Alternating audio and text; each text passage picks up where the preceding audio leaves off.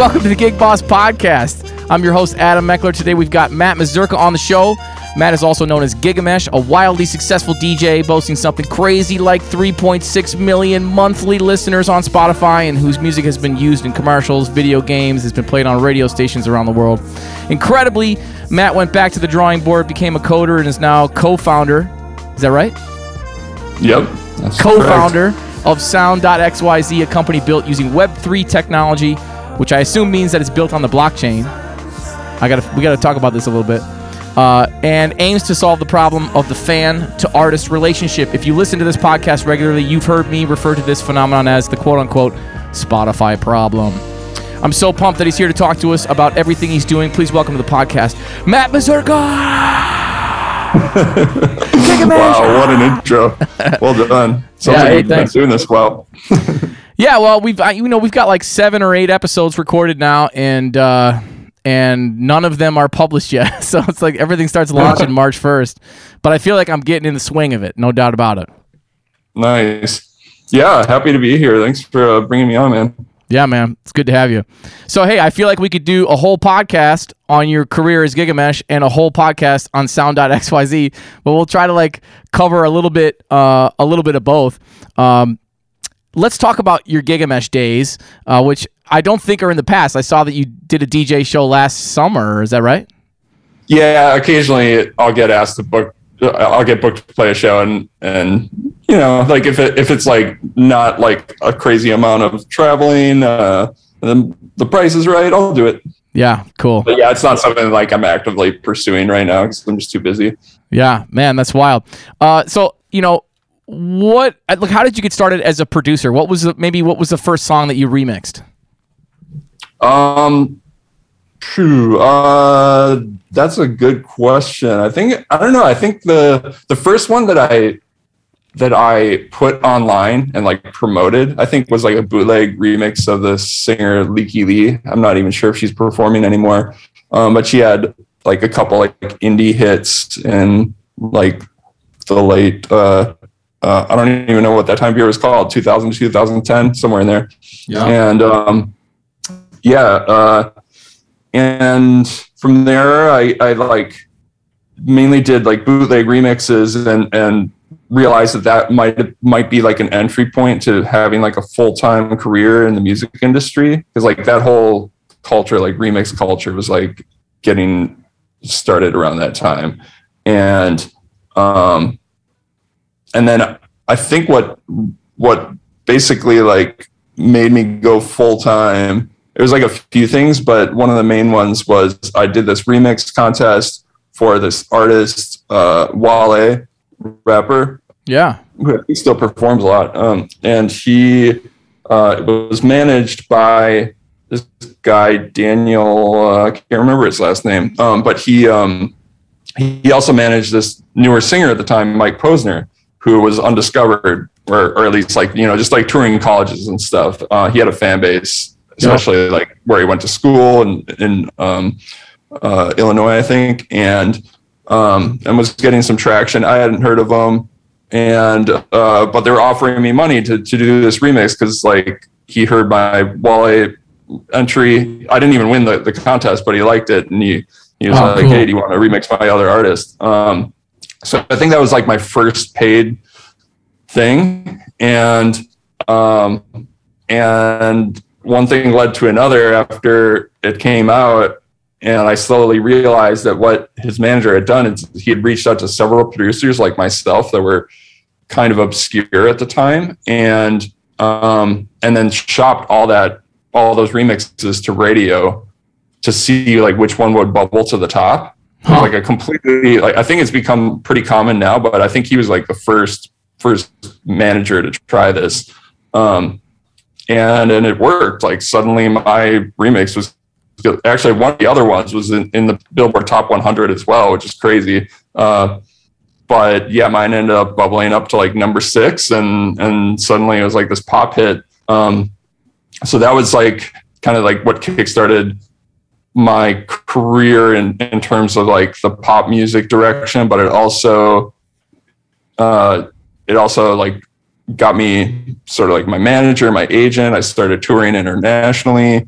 Wow. Um, yeah, and then from there it was like, um, you know, a, a matter of like figuring out what direction I wanted to go because my goal wasn't to be like a pop music producer. Sure. I was, I, I, I was like still honestly like trying to figure out like what type of music I wanted to work on. It just so happens that I realized early on, oh, I could actually like make a living as a musician if I go the dance music route. And Sure. and I I love dance music. Um and um especially like electronic stuff. I was like very influenced by Daft Punk and like the Chemical Brothers and stuff like that. Um uh so yeah, it, it just felt right. Um but then, you know, I, I don't know. I suppose I could just. Do you want me to just like ramble on about like the, Well, the you know, I wanted you could for sure. I you know, I wanted to jump in and ask like so for our listeners that that song you're talking about it that's cooler than me, right? That Posner song? Yeah. Yeah, and so cooler than me. Did you do the original mix and a remix? Like it seems like there's under your name there's a there's a cooler than me that has 371 million streams on Spotify, which like kind of makes me giggle. Like that is that's outrage. That's those are outrageous numbers. And then you have a remix of that same song as well. So did you do both of those?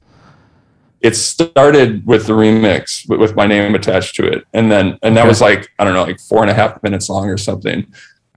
It was when I think the the order of operations was that he he released a mixtape, I think for free to, to his fans, just like this, you know, giveaway, and then had his manager shopped around for all the remixes.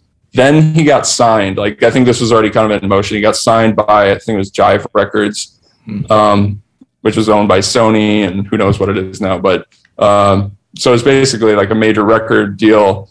And then they came back to me and they're like, "Hey, um, would you be game to cut this down to a single length?" And that's when I made like the naive newbie musician mistake, not having a manager, not having a lawyer.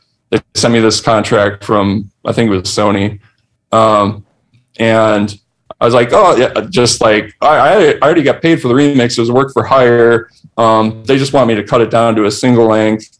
My main concern was, hmm, I don't know if I necessarily like want my name in the the track name because like I don't know if I like want to be like permanently like attached to this artist who's blowing up. Yeah, yeah. Um, and because I was still trying to figure out what did I what I wanted to do musically, um, that was a huge, in retrospect, favor to them because they wanted to market this as like his single. Um, but you know, I was in the credits and and that was cool. Um, but yeah, I shouldn't have signed this contract without asking for some like royalty because I probably could have. And um, but So you, what you would know, you you have done- learn.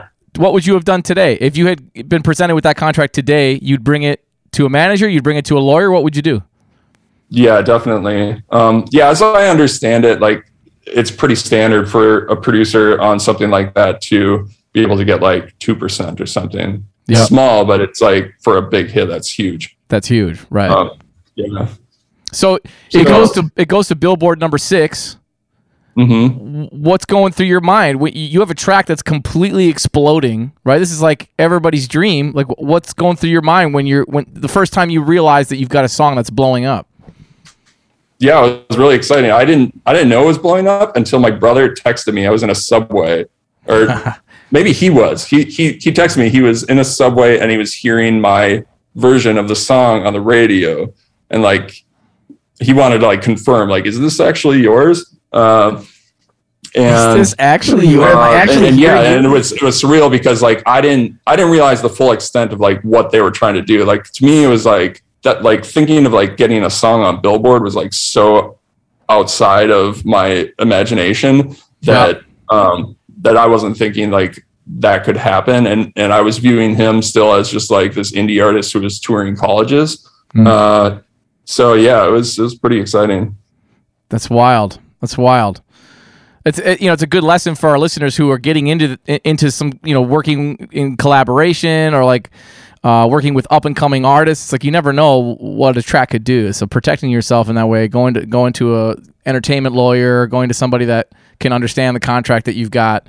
Um, you know when you were uh, you know Jana Jana sang on a couple of your of your songs and um, when she got was in American Idol season 10 she got this contract that was like crazy thick you know and we were like I don't know what to do with this so we brought it to Lommen Abdo in Minneapolis and had them read through it and we kind of bartered with them so we didn't have to pay $500 an hour or $600 an hour or whatever it was Oh, nice. Um, I've so- worked with them actually. oh yeah Yeah, yeah. I think I, I can't remember what it was for, but um, yeah, too late apparently. Yeah, right. uh, so you you mentioned that you toured really hard, uh, or at least that you started doing international tours after your first thing started sort of blowing up. Uh, wh- what did those tours look like? Were you? I mean, you mentioned you had a manager. Did you have somebody that was on the road, like handling your merch, managing the tour, driving a bus or something like that, or were you like roughing it on your own? You know, backpacking. like how how did that look? Um, it was like, uh, well, uh, later on, I actually was roughing it a little bit because I opened for some bands, and that really gave me some perspective and like how different it is for like a touring DJ versus a touring band, and like it's it gave me so much appreciation for the work that they go through. Um, it's such a different lifestyle because if you're a DJ, especially now, um, like it used to be when I was getting started, like expected that you have, uh, you at least like use vinyl. I think that was still like kind of expected for a lot of DJs that you're use that you're actually using turntables. Serato Yeah. was becoming popular, so like you're not actually using vinyl, but you know, like you know what you're doing in terms of beat matching and um, all that stuff was considered important. Now all you have to do is bring a USB stick. You don't even need to bring two. Like you're using two CDJs, you just plug one USB stick into one of them. They're connected already. Um, if you want, you can like the beat matching is handled for you. Um, that I think that's still a little taboo, but but yeah, and then like a lot of like up and coming producers and DJs just like use these controllers that uh, that kind of do everything. So yeah, it's like a very honestly like blissful lifestyle. I guess. Yeah. I, I mean, you you still have to like travel and stuff, but you're getting paid to travel, and it's usually like exotic locations. So it was amazing. Like I can't complain about any of it. That's great. So when you're on stage doing that, uh, you know, you mentioned a USB stick. Is is you know, if you're putting in a USB stick, uh, I would think that you would be like almost not even curating the show to the crowd. Like, are are you actually feeling the vibe of the room and changing where you go based on the vibe of the room, based on the energy? Like to me, that's like a real true DJ is like reading the room, seeing what's flying, changing things on the fly. You know what I mean? Creating an energy space that that is conducive to partying, dancing, whatever. Is that kind of how you functioned? Yeah. Um, well, it's kind of like a trade off. So, like, you want to be flexible enough to be able to make changes like in the moment. Um, but the more you try to do that, the more risky it is, and the more you can like completely kill the vibe if you don't get it right. Right. Um, so, for me, uh, it was about you know like just having like prepared sort of like mini sets that I could kind of like mix and match um, and then I would save all of them. So I could like if if the vibe started to go one direction, I could just like go into an like an older set and just start from there. Um, so that's that's generally how it worked. Uh, and then like something I realized over time is like when I was starting out, I was thinking like you have to make sure that you're that you're playing music that's going to um I was trying to be cool, you know, I was trying to play like the latest and greatest like you know, like often like underground stuff. Um, but over time, I realized no, you can play stuff that's like years old, and and like usually that's what people want to hear anyway. Um, Yeah. So you're like you're kind of like balancing like a lot of those trade offs. What what percentage of the music was actually yours that you remixed, and what percentage of was it you're just cycling through tunes that you like? Um, I would say it was about like a third of my own most of the time. Like for some sets, if it was like a, a festival or something, it would be mostly my own. Yeah. Um, but uh, but yeah, I, like usually like if it was like a bigger crowd and like it was like a built-in crowd for like a bar. So like I, I one year I did um like a series at the Brooklyn Bowl uh, every Oh, month nice. and and that's like a built-in crowd for the most part um so i knew that that like a, a lot of the people in that room wouldn't know my own music, and so yeah, like for gigs Sure. like that, I wouldn't play as much, but. But uh, if I was getting booked to play like a festival where like I was on like a poster, then definitely I would play a lot of my own. Yeah, interesting. So is there any particular show you played festivals? You played I mean Brooklyn Bowl, that's that's like legendary, right? Like you you know, were you flying in from Minneapolis for those shows? Yep, So you were never really you weren't based in New York, you were just flying in. yep. They they just fly me in for the weekend. So is there any particular show that that stands out as a as like an incredible vibe, incredible show, incredible place to play? Yeah, there are there are many. Um, I would say like the the one that felt the most epic was actually I got to do a South American tour, and those crowds were always the most energetic.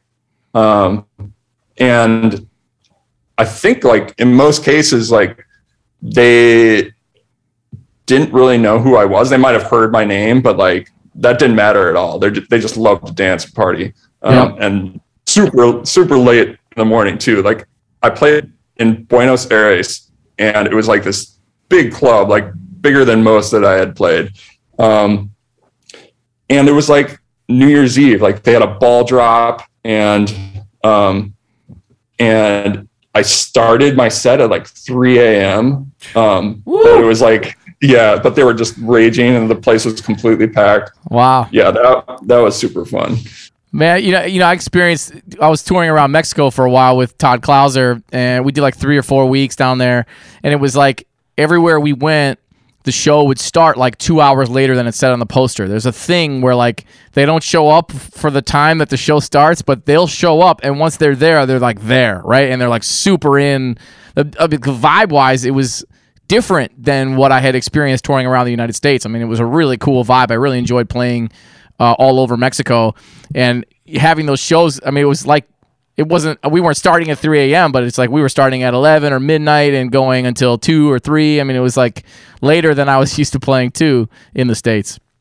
Yeah, it amazes me that they're able to get up in the morning and like get their go back to work at a normal time. Yeah, right. So what about uh, you know you were signed to Kitsune in, in France? Did you do a lot of stuff in France because of that label connection?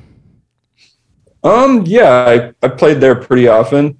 Um, but that was true of of like a lot of like my like DJ peers. Um, I don't think like having um that association necessarily uh got me more gigs there. Maybe it did, but um Yeah. but they also had like a presence in Australia. It was like right after I did my first EP with them, I did a, an Australian tour. Oh, cool. and uh yeah yeah so that that was definitely like a nice boost for Yeah. sure I've done some touring over there with Youngblood Brass Band, and it's I always love the the vibes in France. You know, it's like they always treat at least like you know you, you mentioned it being different, being a DJ and being a, and being in a band. Like this is like a ten piece band, like really not roughing it. Like we're we're in a tour bus and everything, but um, you know they they have a chef there just to cook meals for the band. Like the venue doesn't even the venue doesn't even give food to the people. You know, it's like it's not that that sh- kitchen only exists to cook for the bands that come to play in the venues. You know, it's like that. That's true of France. Uh, a little bit lesser, but also true in Germany. But the other other places we visited, it's like the UK is a lot like the United States. It's like they'll charge you for your bottles of water, you know, in the green room.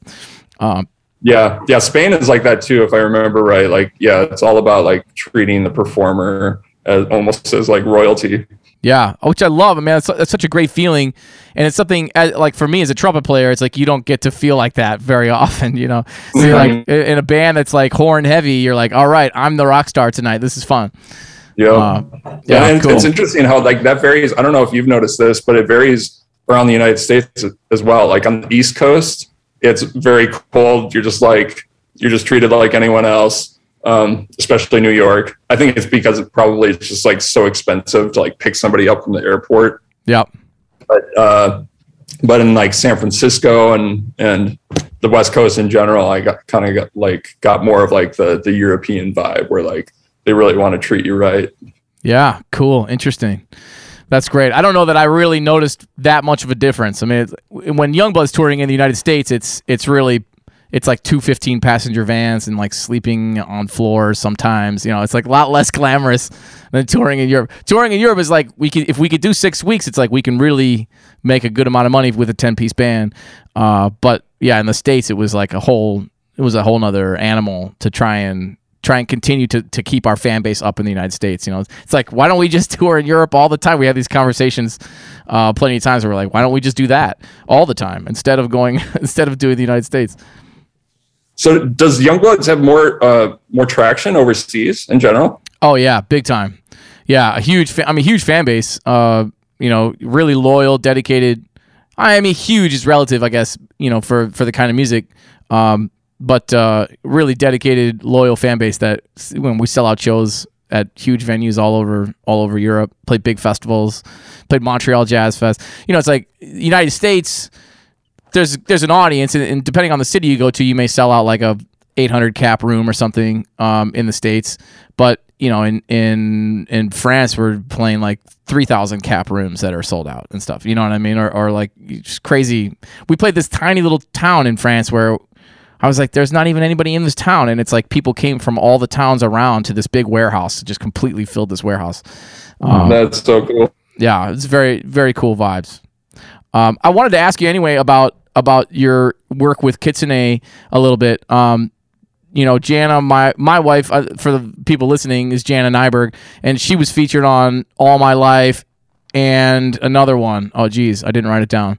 Um, yeah, yeah, don't stop. And uh, all my life was used in uh, Saints Row Four, right? The video game, the really yep. popular video game, and, uh, and, and Don't Stop was used in like smart car commercials and stuff like that.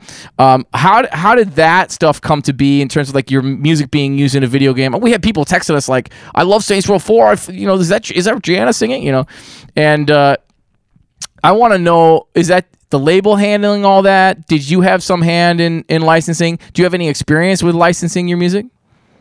Yeah, that one in particular was was entirely attributable to me just being friends with the guy who was in charge of like selecting the music for that game. We oh, went nice. to college together. Yeah, we, we're both trombone players, sat next to each other all through college. Wow, no way. Yeah, yeah. Um, yeah, I think you, have probably met him, Kyle Vandesland. Um, oh, okay. And now he he uh, like his main focus was um, sound design, but I think for that game in particular, like he was kind of just like in charge of audio in general. Um, and and then for like the other other ones, it was kind of like my manager just like found different companies that would shop stuff around. Um, and honestly it was like a black box for me. I would just like get an email saying hey they want to use this for this thing. Here's how much you get paid. And most of the time it was just like yes sure. Yeah. yes thank you. Yeah. Right.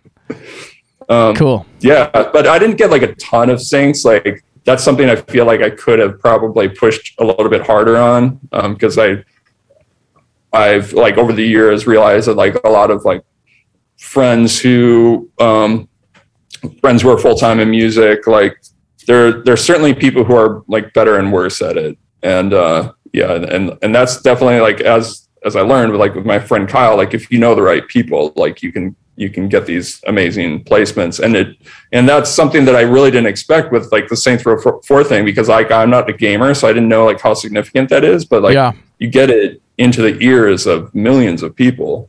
Totally Totally. And a lot of those people will create playlists and put that song on their playlist just because they like listening to that song from the video game. It's like those, that's the experience totally. that, that we heard of uh, of a friend of ours who plays Saints Row 4. And he's like, yeah, I got it on my playlist. I'm always listening to that. You know what I mean? Yeah. Um, that's cool. Uh, you know, I'm curious about uh, how you know, it's like I, I, I, imagine that a lot of our listeners will be people that are like trying to get into being artists themselves, maybe having their music licensed, maybe getting signed by a record label. You talked about how you did a uh, like a competition, like a mixing competition or a remix competition. You know, I see those kinds of things a lot, and it's always like a lot of times, at least for me, being sort of mid-career, it's like an eye roll, right? It's like I don't have time to do this thing for free, but it feels like that's the thing that like really helped launch your your career and uh, is like did the deal with Kitsune happen because you had already had this substantial thing and so they knew who you were? Did your manager seek that out? Like how did that deal happen? Mm, that's a good question. Um, I am not really sure exactly what triggered it, but I remember when they did want to do an EP with me, like they they moved really quickly. And then subsequently, like I learned that like that was usually was not the case for them, and a lot of boutique labels like them. Um, so yeah, there was. I, am guessing like um, the Mike Posner tune probably had something to do with it.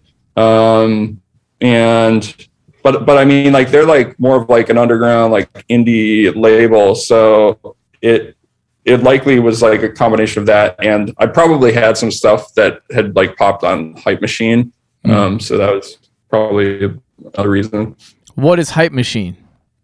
Okay, so Hype Machine was like is still around, I think. Um, but it was like the best website for my career. That plus SoundCloud, and they kind of like worked in tandem. Yeah. And and this kind of like gets us a little bit into the Web three stuff because I I feel like Hype Machine was sort of like a precursor in a way to some of the things that are happening now. Um, but the way it worked is um, there are all these music blogs. This is like pre Spotify days, and musicians had websites and MySpace pages, but the way that their music was distributed, especially if you're like an indie musician, was the music blogs. And so hmm. um, people would post usually like a SoundCloud link uh, for every song in their blog, and then um, and they were all hooked up to RSS feeds that Hype Machine would aggregate. And so like it would collect all that data and like figure out it basically like create a leaderboard. So it's almost like an indie billboard chart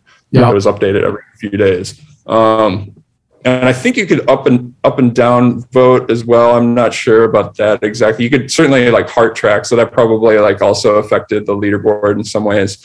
Um, but yeah, I had several songs that that made it, I think, to number one on that, and um, and yeah, that that definitely like fueled a lot of uh, a lot of my bookings for several years. Wow.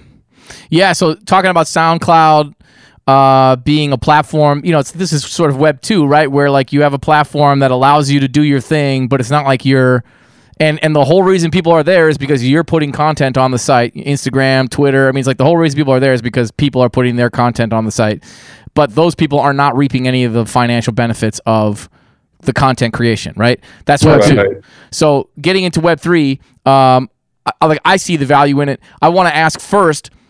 There are so many artists who would kill to be where you were as Gigamesh mm-hmm. when you made your transition. Why move to coding? Why learn to code? Why move to uh, a, why, why change career lanes when things are going so well? Um well, they, I mean, things are often like going better, like on the surface and like publicly than they are privately. I think for especially like creators, um, yeah. and um, and and like the numbers can be deceiving. Like for example, for me, I think I, you know, I still like on Spotify I have like over like three million plays per month or something. Yep. Um, but the vast majority of those are of remixes I, that were work for hires where I got paid like two or three thousand dollars to do a remix for like a big artist that already had this built-in fan base. And so like those mm. and, and, because they own the remix royalties um, like all the streaming royalties just go to that artist. We're just going to pause there for a sec to say that this podcast is brought to you by the gig boss app. Jana and I created Gig Boss because we were leading our own groups, freelancing in others, touring, teaching private lessons, and doing freelance education work, all while raising our two boys we needed a way to keep track of everything. Create a group, create an event, and start organizing the madness. GigBoss app is free on iOS and Android. I had been working on this album like for way too long, like two years. Um, I moved to LA in 2015. Um, and and that kind of like helped. I got like gigs around town and um, and I probably like helped in terms of like you know getting into studios and stuff. I did a little of that, uh, but um, but I could feel my career was like plateauing. And I remember there was like one comment that like that really sticks in my memory where I got. Played. Don't read the comments. Don't read the comments. No, this was this was a guy who like and I I don't think he meant anything by it. He's a nice guy, but he's a, he was another DJ based out here um, who I had met I think in Miami, and then he moved out here. I, I, lived in Miami for like less than a year back in 2010, um, and we both were booked to play on this like boat tour, like off the coast, and uh, and like I was like, "Oh, hey man, how are you doing?" He's like, "Hey, what's up? What have you been up to? You you really fell off, didn't you?" Oh man, yeah, my heart was just like, um, but yeah, that was that was kind of like the first sign, like, oh shit, like you know, I I'm not making, I'm not putting out as as much music as I should to like really keep this thing rolling. Yeah. Um, and I was still working on my album. I released that. It didn't it didn't do as well as I expected. Um, and I I put a lot of money into it too to promote it. Um, so yeah, like, and I had always thought about programming as like something that I wanted to learn eventually. Um, I was just really interested in tech, and and more than that, I was interested in something where I could have like a bigger, more like pragmatic um, impact on the world, rather than I mean, like as a musician, you can you can have and, and this is something I like gained an appreciation of over time. At the time, I, I don't think I really appreciated like how much that you are like creating value for people. Like you're, yeah. Uh, I, I always like, I think part of the reason why I had a lot of writer's block is like, I, I felt like making music, especially dance music was just like some like self-indulgent thing. And then I was always like thinking, oh man, I'm just doing this for money. Like, you know, all these things are like swirling through my head. Um, and, um, and I was getting more and more concerned about like big problems in the world. Like, yep. like all the all the shit with social media and how that affects um, you know everyone's psychology and like partisanship. And and I was I I mean I had like fully dove into like partisan politics um, in some ways good. Like I was campaigning for Bernie and knocking on doors and stuff but yeah. um, but it was like it was consuming way too much of my time and attention. Uh, and and then like years later I've realized like wh- I think why that was is that um, like the the social media algorithms have just like put me into like these echo chambers and um, yep. and made me really like kind of like emotionally like trigger at all times. Uh, totally. That's what it's built to do, right? I mean, that's what it's built to do. It's built yeah. to show us the stuff that's going to make us fiery and make us comment and make us stare at the screen for longer and then look at the next ad that scrolls by in our feed. Yep. And and then as a creator, like you're you're competing for everyone's attention. So like you're part of it. Uh, and um, and then so like when facebook turned on their monetization and and now you had to pay to get your whatever you posted in front of the eyes of your fans um, i think that was kind of like a turning point. That was like i don't know probably 2014 or so.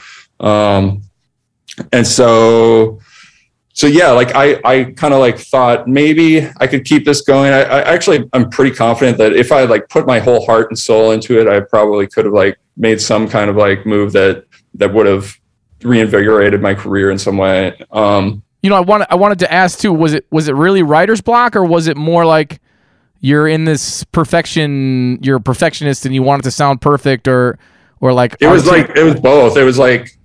Uh, yeah like perfectionism not not collaborating with enough musicians. I think that really helps like get the creative juices flowing. Like i, ah, I was like too much of a control freak. Um and uh um but yeah so it was like a combination of just like the the challenges that like any creative struggles with plus all this stuff that was external that i've later realized was is like affecting a lot of musicians and oh, yeah. is why like so many of them have become really interested in what's going on in web 3 yep. Yep.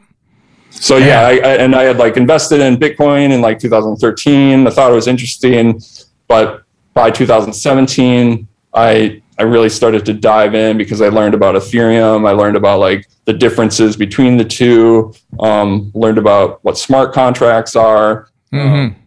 So by the end of that year, I was thinking, well, if I learned how to code, like I could maybe work my way into whatever this is and and have a, like a greater impact on on the possibly the music industry, but but at least like some part of society because like all all the people that I had been following in the space, I found to be really intelligent, really inspiring, um, and uh, and kind of like speaking my language. So yeah, yeah, that's what pulled me toward it.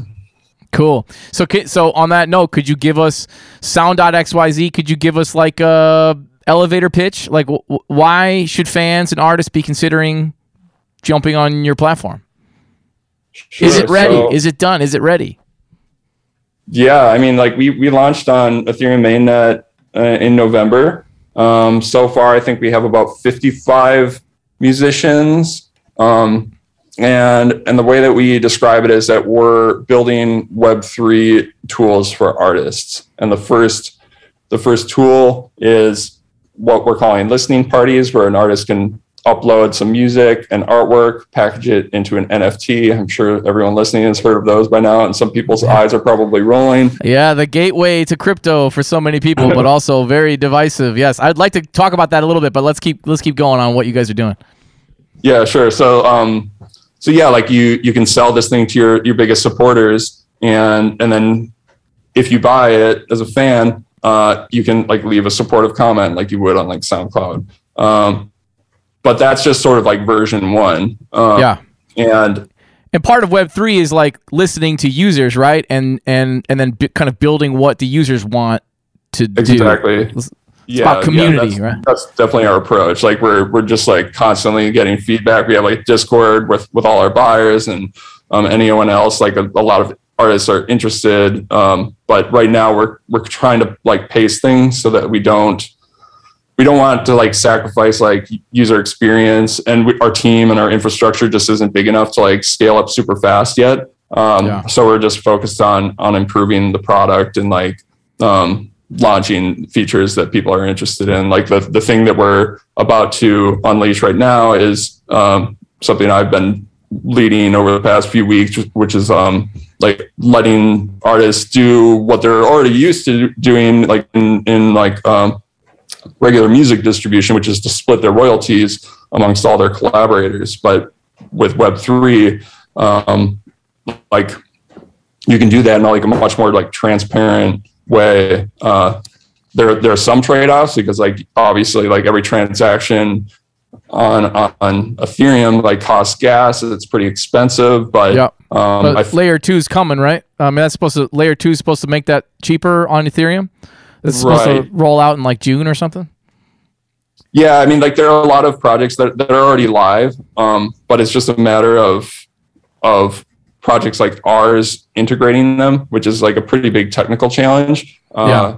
But but yeah, like we'll get there. Like that's definitely in, in the cards, and um, and so yeah, like uh, the the splits thing is pretty exciting because um, that's just like kind of a given like you know artists like want to collaborate and they want to like share their proceeds even even amongst like record labels and like managers and all, all that kind of stuff so that stuff can be written into the smart contract theoretically yep yeah you just like gather everyone's ethereum wallet address and plug it in and um, and then as the, the funds come in like you hit the withdraw button and it gets distributed where it needs to go wow so could you uh, for for listeners who are new to uh, blockchain talk, um, crypto talk, could you talk a little bit about what a, a smart contract actually is? Maybe so you're, you're, built on the Ethereum blockchain, is that right? Mm-hmm. So maybe maybe a little bit of like what the blockchain is and and what smart contracts are.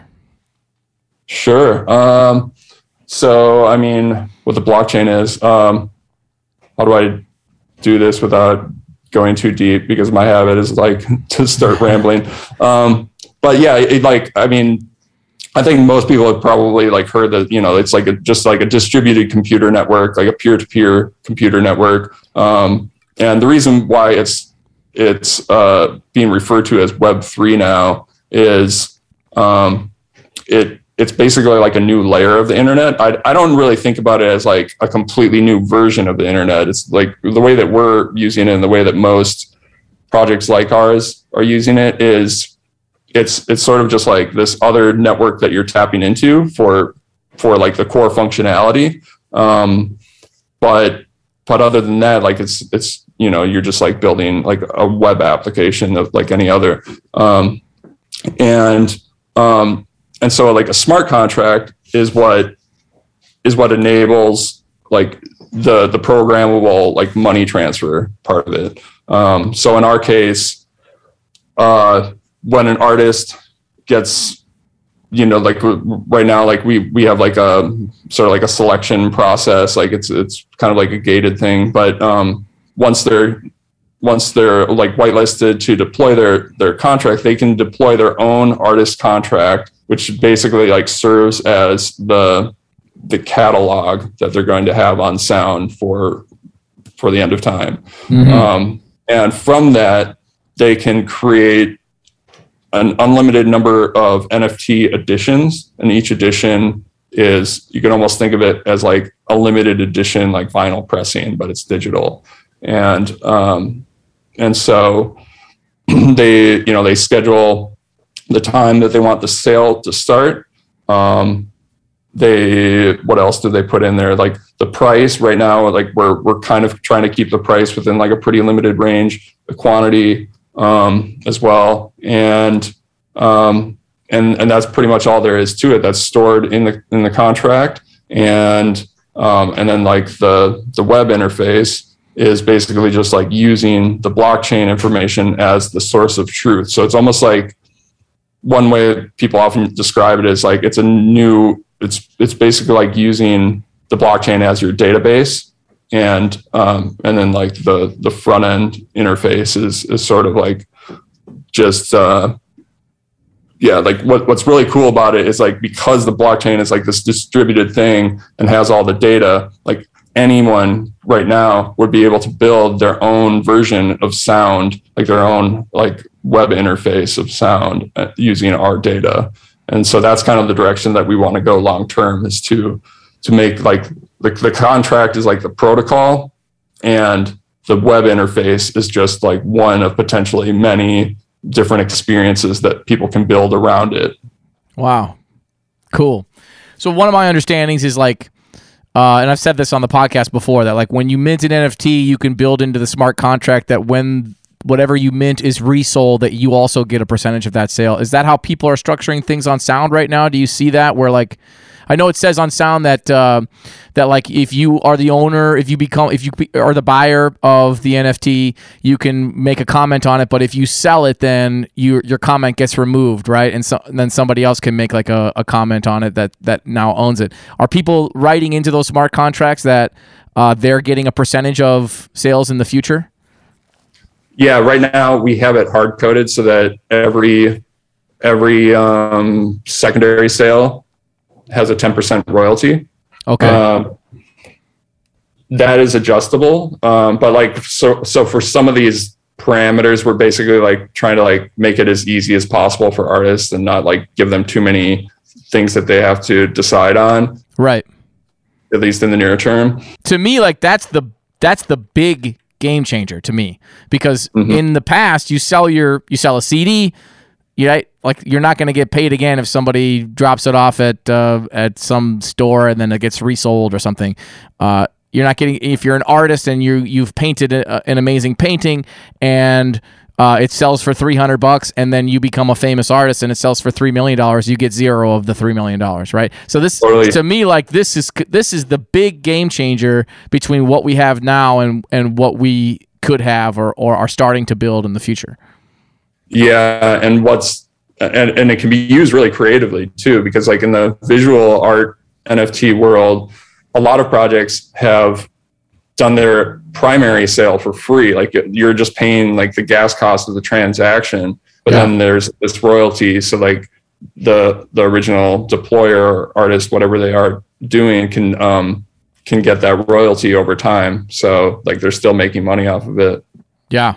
So let's talk a little bit about gas costs. Let's talk about a little bit about, and I know you're not like the spokesperson for Web3, um, but you know I want to address some of these issues. You know I know that I have friends probably listening to this that, like you said, big eye roll. Uh, you crypto bro, Meckler. You know, um, I'm sure there's, I'm sure, I'm sure there's a lot of that happening.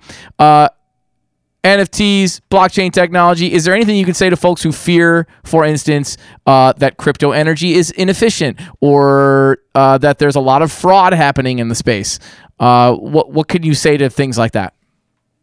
Yeah, I would say like on the fraud side, um, there, and this was this has been true of like every like technological movement since the beginning of time. Like whenever there's some like exciting new technology, a bunch of people with like uh, you know like bright ideas who like might not know what they're doing like start projects. And so it's not a, like there's a spectrum between like people who are just incompetent and then like people who are actually trying to rip you off. Yeah. But then that that's the, the stuff that gets the most attention because it's just like you know it's um yeah it's newsworthy i guess. Uh but but that is something that you have to own, right? This is something that the space has to own. The space has to go, yeah, that is a problem, but look at maybe, but look at sound, but look at these other companies that are really trying to do it right, that are trying to do do things right by the artist, right by the fan base, uh, you know, and and maybe there's a collective movement to to sort of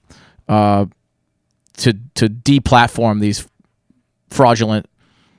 Yeah, whatever. exactly. Um, yeah, it's difficult because like the people who are working on the more legitimate, interesting stuff, they tend to not be like big self promoters, um, and uh, and so they they don't get as much attention. Um, uh, but yeah, like I, I, think that is starting to change though. Um, there uh, there's certainly like within within like traditional media they're taking despite like you know like all the fraud and like ridiculous speculation and stuff i think most people do realize that it it's like interesting technology it's here to stay yeah. um and um but like as far as like energy concerns go like that is that's like the biggest problem i have with it personally because uh, and it's something i kind of like struggle with because um it is it is extremely like computationally intensive, energy intensive. So, um, so yeah, it's it, like as somebody concerned about climate change, it bothers me. The way I justify it is uh, in Ethereum. Um, it's moving. It's been like on the roadmap for years. So like, it hopefully this is going to be the year that it finally happens. Um, but it's going to be moving from what's called proof of stake to proof or sorry, proof of work to proof of stake, which is this, like that's way more that, energy efficient. Yeah, uh, and that's what's rolling out. That, apparently, that's what's rolling out in June, I think, or June or July. That's that's what I've been hearing. I, I listen to the Bankless podcast regularly. Oh, nice. That's, that's yeah. one of the uh, things that they've been talking about, and they had Vitalik on the show who who invented Ethereum, right? And and like has the right. roadmap for what they're trying to do moving forward. Yeah, I've learned to like be skeptical of like any dates though, because for example, like I talked to Vitalik like back in like February or March of last year, and I asked him like, when do you think the merge is going to happen? Yeah. And he said mm, probably before the end of the year. Um, yeah, yeah. Now it's summer of 2020, but um, but yeah, it sounds like like they've they've been testing it, like things are going well. So I don't see any reason why it would get delayed any longer. Um, so that's going to take that's going to cost less less energy. Yeah, it'll be that, that, but that's like the only benefit as far as I know in the near term is uh, it'll just make the the network like one percent as as uh, like energy uh, intensive, but the the scaling issues that's kind of independent to that. That's kind of like the stuff that comes a little bit later. Yeah. Um, but like that's so like they're they're like independent tracks. Like so one of the projects i worked for was called uh, optimism last year. Uh, they are working on what's called an optimistic rollup so that's the, the layer two thing that you were referring to. Yeah. Those are almost like they're they're like uh well they're, they're like what they sound like. They're they're a network that's sort of like built on top of um, mainnet ethereum and kind of inherit its security properties. Right. and and so the big brains like Vitalik are saying that that's kind of like the biggest hope that we have for for um, making the transactions cheaper and faster over the next few years. Um, whereas like the sort of like the mainnet upgrades, like that's much more long term. Um, that'll help with scaling as well, but but we can like move faster using sort of like these alternative solutions that have like different trade-offs, but um, but are at least like live and working right now. So so yeah, that's pretty exciting. Yeah, wow. Yeah, I just I just saw uh, the ARK analysts predicted Ethereum going to 180,000 per ETH in within 10 within 10 15 years or, and and a million per Bitcoin within 10 15 years. I mean, that's wild.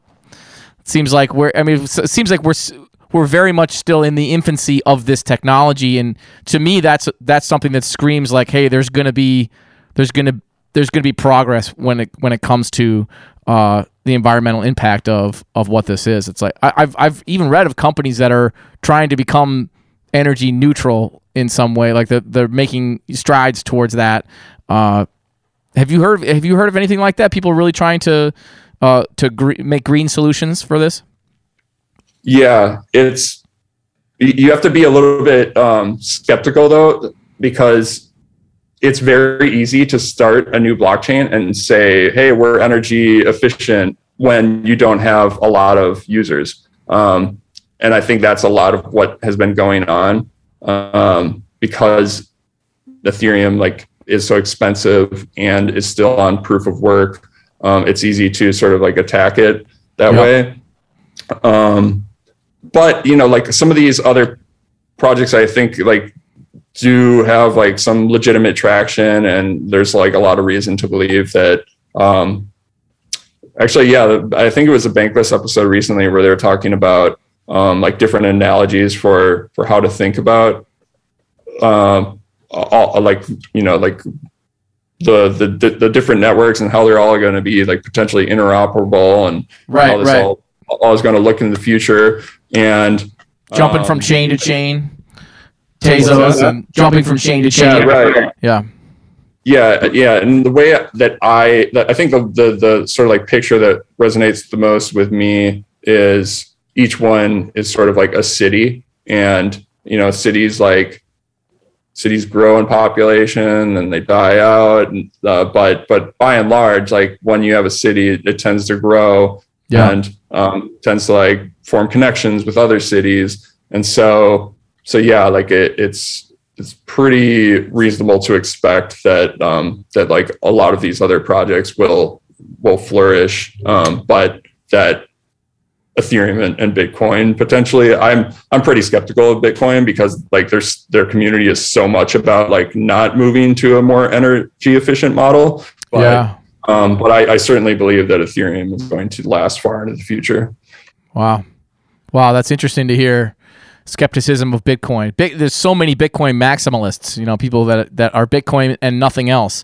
Um, right but there's a lot of people, you know, El Salvador is getting into the Bitcoin space now, right? And a lot of countries are sort of starting to adopt this. And it's interesting to see like the political thing. It's interesting to see like uh, when the United States are all of a sudden more, maybe more interested or more open to cryptocurrencies now that China and Russia are interested in it or whatever. It's just like, it's, you know, it's pretty wild to, to watch all this happen. I know that it's a pretty big threat to, to, to centralized banks and, uh, and, uh, and that's I mean it's like you're really messing with the big dogs when you when you when you're coming up with a new a new way of being able to handle uh, payments in a decentralized way.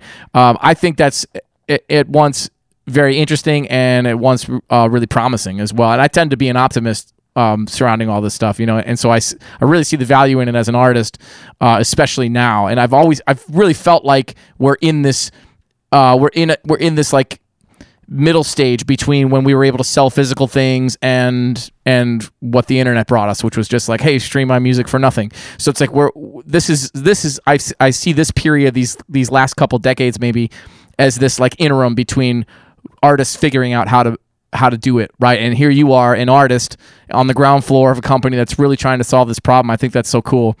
Uh, for for artists that are interested in sound dot xyz wanting to get in are you guys screening artists when they apply? Like how, how does that process work applying as an artist and wanting to mint nfts yeah um, yeah i think we might still have like a like an intake form but to be honest like i almost am reluctant to even direct people to that because we have like such a long list of artists who want to get on it right now that um, we're uh, we're basically just telling people like you, you're just gonna have to like wait until we like are able to scale up so that it's more like self-serve. Like we're we have an invite system right now. So oh, we have like the, this uh, cohort of genesis artists. There are about 20 of them. They each got an invite to onboard another artist. So the way it's probably going to play out is we'll increase the number of invites we'll give invites to like you know people who have come later and um, and eventually we'll probably uh, either give invites or create some kind of like voting mechanism for for sound holders, buyers, uh, and then eventually, um, what what I'd love to see is if like we can build some sort of like Web three hype machine where like even if you're not a buyer or an artist, you can like vote your favorite artist onto the platform and like maybe get some like you know some perks of doing that.